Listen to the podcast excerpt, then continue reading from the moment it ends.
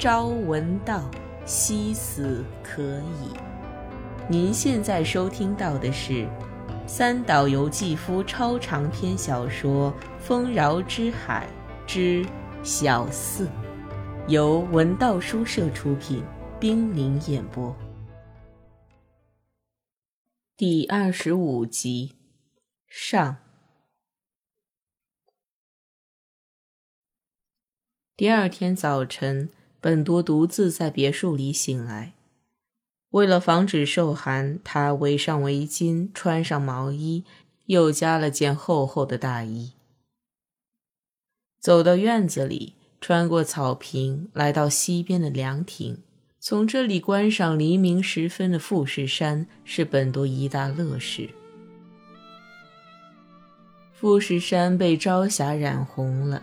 闪耀着玫瑰紫的光彩，映入他惺忪的睡眼，仿佛又见到梦中的幻影。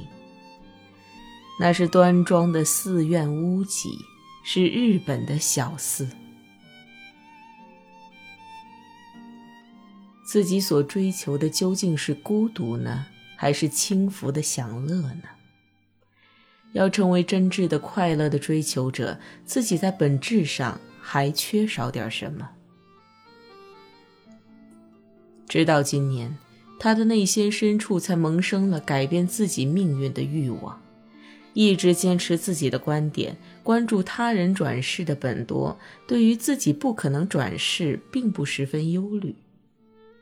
然而，到了风烛残年、平淡无奇的一生即将走到尽头的时候，他却对注定不可能的事产生了幻想。自己也许能干出自己预料不到的事儿来。迄今为止，所有的行为都是可以预期的。理性好比走夜路的人的手电筒，总是将光芒洒向自己的前面，总是计划着、判断着，避免对自己本身产生惊愕。最令人恐惧的，包括转世的奇迹，就是所有的谜都化成了法则。要使自己更加感觉惊愕，这几乎成了生活的需要。如果蔑视和蹂躏理性的特权存在的话，那么只得到他本人认可的理性的自负便存在。于是，必须再一次将这个坚固的理性世界卷入不定形中去，卷入某种他最感到生疏的东西中去。本多知道，为达到这一目的的肉体条件，他已经全部丧失了。头发已经稀疏，鬓角添了白发，腹部也无法遏制地鼓了起来。年轻时觉得很丑陋的中老年人的特征，全在自己身上显现出来了。当然，本多年轻时也没有像清显那样觉得自己很美，也不认为自己很丑。至少没有必要将自己置于美的负数上来组成所有的数学公式。在丑陋已摆在眼前的现在，世界怎么会依然美丽呢？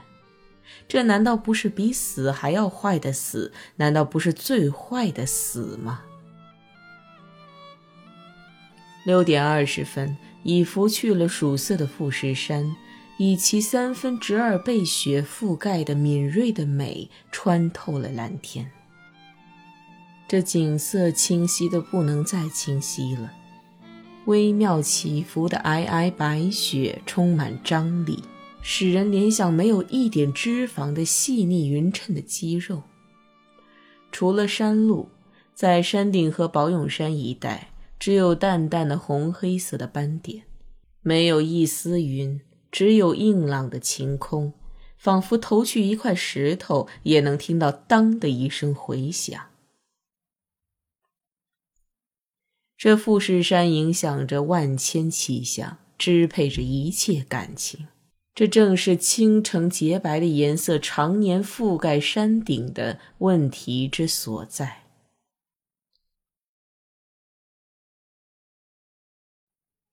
感情平静下来后。感到肚子饿了，本多吃着从东京带来的面包和自己做的半熟的鸡蛋，喝着咖啡，享受着《小鸟鸣传》中的早餐的乐趣。上午十一点，妻子会带着月光公主来为宴会做准备。本多吃完早饭，又来到院子里。快八点了，从富士山顶对面渐渐聚起雪烟似的稀薄的碎云，它似乎在悄悄窥视着这一边，忽而像伸展开四肢似的向这边飞舞，忽而被硬质的蓝天吞噬掉。这薄云似乎绵软无力，却不可小看它的蛰伏。往往将近正午时分，这云彩不知何时又聚集起来，反复展开奇袭攻势，将富士山全部覆盖。本多一直茫然地在亭子里坐到了十点，一向爱不释手的书也疏远了。他梦见了生命与感情的未经过滤的元素。他坐在那儿出神，山顶左边的云层时隐时现，不久就停留在宝永山上，高扬着反转的云尾。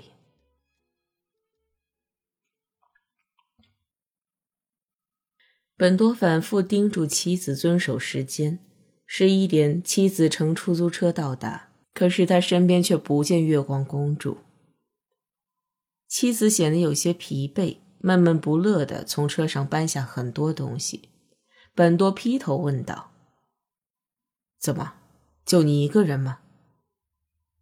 妻子一时没有回答，抬起他那房檐般沉重的眼皮，对本多说道：“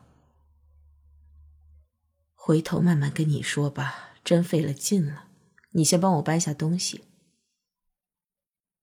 离之一直等到约定的时间。月光公主却没有来，事先在电话里反复约定的，到底是失了约。唯一的联络地点是留学生会馆，打了电话过去，对方说公主昨天晚上没回来，他应邀到一个刚从泰国来的留学生寄宿的日本人家做客去了。李枝很发愁，想推迟一下来别墅的时间。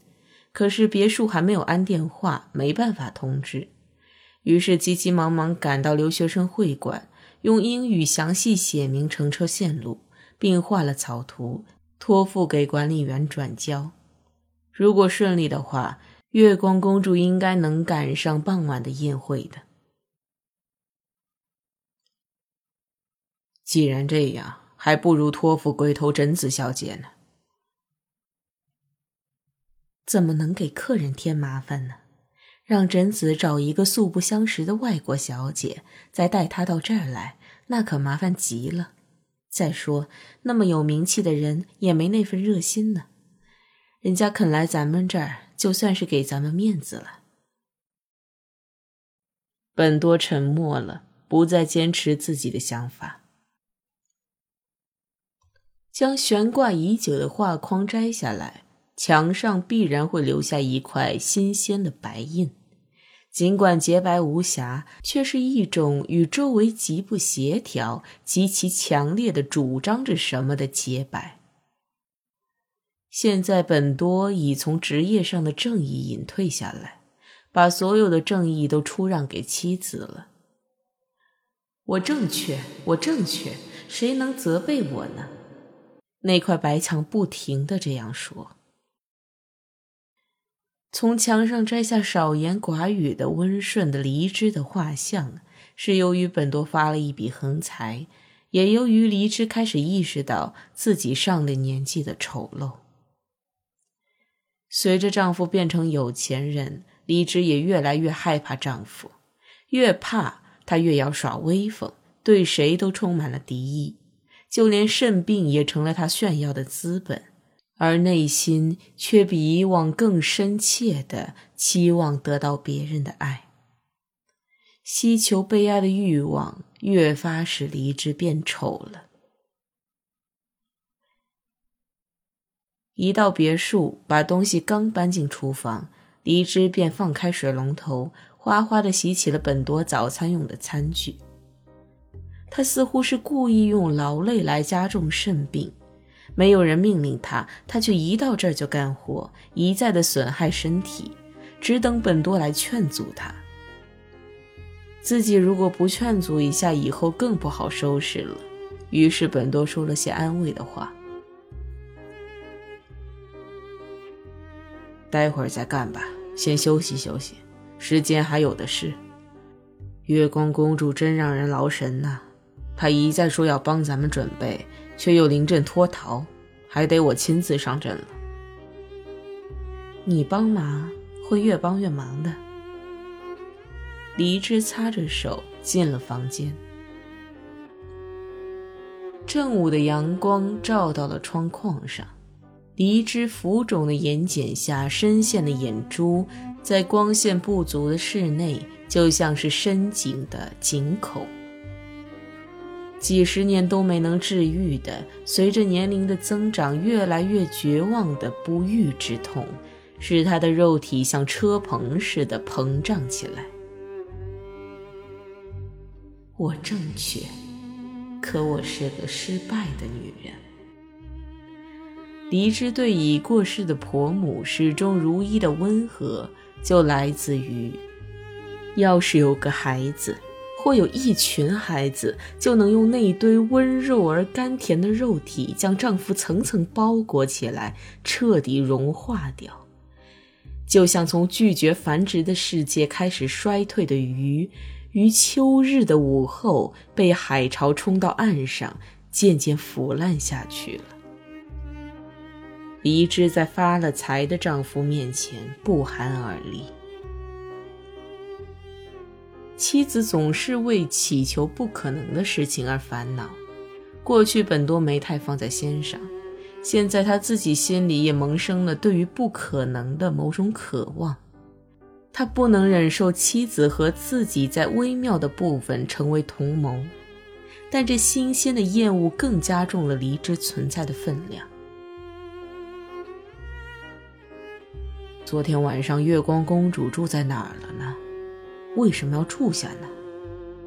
留学生会馆有女管理员，监管得很严，怎么没回来呢？又是和谁呢？本多一直在思索这件事，这是很平常的不安，类似早上没刮干净胡子的不安，或晚上睡觉时枕头不合适的不安，与人情毫无关系的，有些疏远的。因生活的紧急需要产生的不安，他感到有异物被置入了自己的精神之中。这异物好似用泰国密林里的黑檀木雕刻的黑色小佛像。妻子唠叨着该怎样迎接客人，怎么给客人分配房间等琐碎的事。可是对这一切，本多都漠不关心。黎之也觉察到了丈夫心不在焉。过去，对于成天关在书斋中的丈夫，法律将他死死地捆在那里，黎之从未感到过一次不安。如今，在丈夫心中，走神意味着看不见的火焰在燃烧，沉默说明他正抱有某种企图。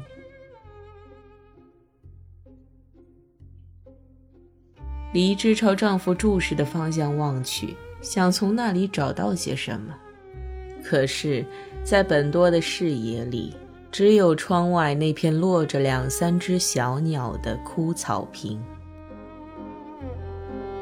您现在收听到的是《丰饶之海之小四》，由文道书社出品，冰凌演播。为了能在太阳落山之前观赏周围的景色，所以请客人们下午四点来。下午一点，庆子来了，要给他们帮忙。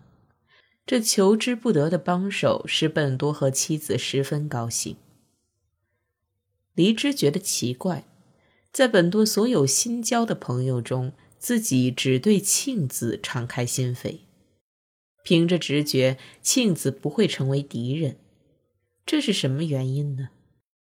庆子那拥抱般的热情、迷人的胸部和臀部、沉静的谈吐，就连她身上香水的芬芳，都似乎给天生节俭的黎枝以某种保证，就像是面包房的奖状上盖上的政府的朱红大印似的。本多远远听着厨房里女人的谈话，心情也轻松下来。他打开了黎枝从东京带来的早报，行政协定附表登了整整第一版，主要内容是日美和平条约生效后保留十六所美国空军基地，旁边登着史密斯参议员表明美国方面的决心的谈话，标题是“履行捍卫日本的义务，不容许共产势力入侵”。在第二版还刊登了人心惶惶的美国景气动向的报道，民需生产下降，西欧不景气逆流对日本的影响。看着报的本多一再因月光公主没有来这件事而走神，他想象着可能会发生的几种情况，这些无边无际的想象使他不安起来。从最不吉利的想象到最淫秽的想象，现实仿佛玛瑙一样成了多层断面。追溯所有的记忆，也未曾见过这样的现实景象。本多把报纸折起来，哗啦哗啦的纸声使他惊讶。贴近炉火的一页又干又热，他蓦然的想到。报纸灼热这种事儿本来是不应该发生的事态，这种感觉同他肉体深处的倦怠奇妙的结为一体了。于是，向着新添的木柴蔓延的火焰，突然使本多想起贝纳勒斯火葬场的烈焰。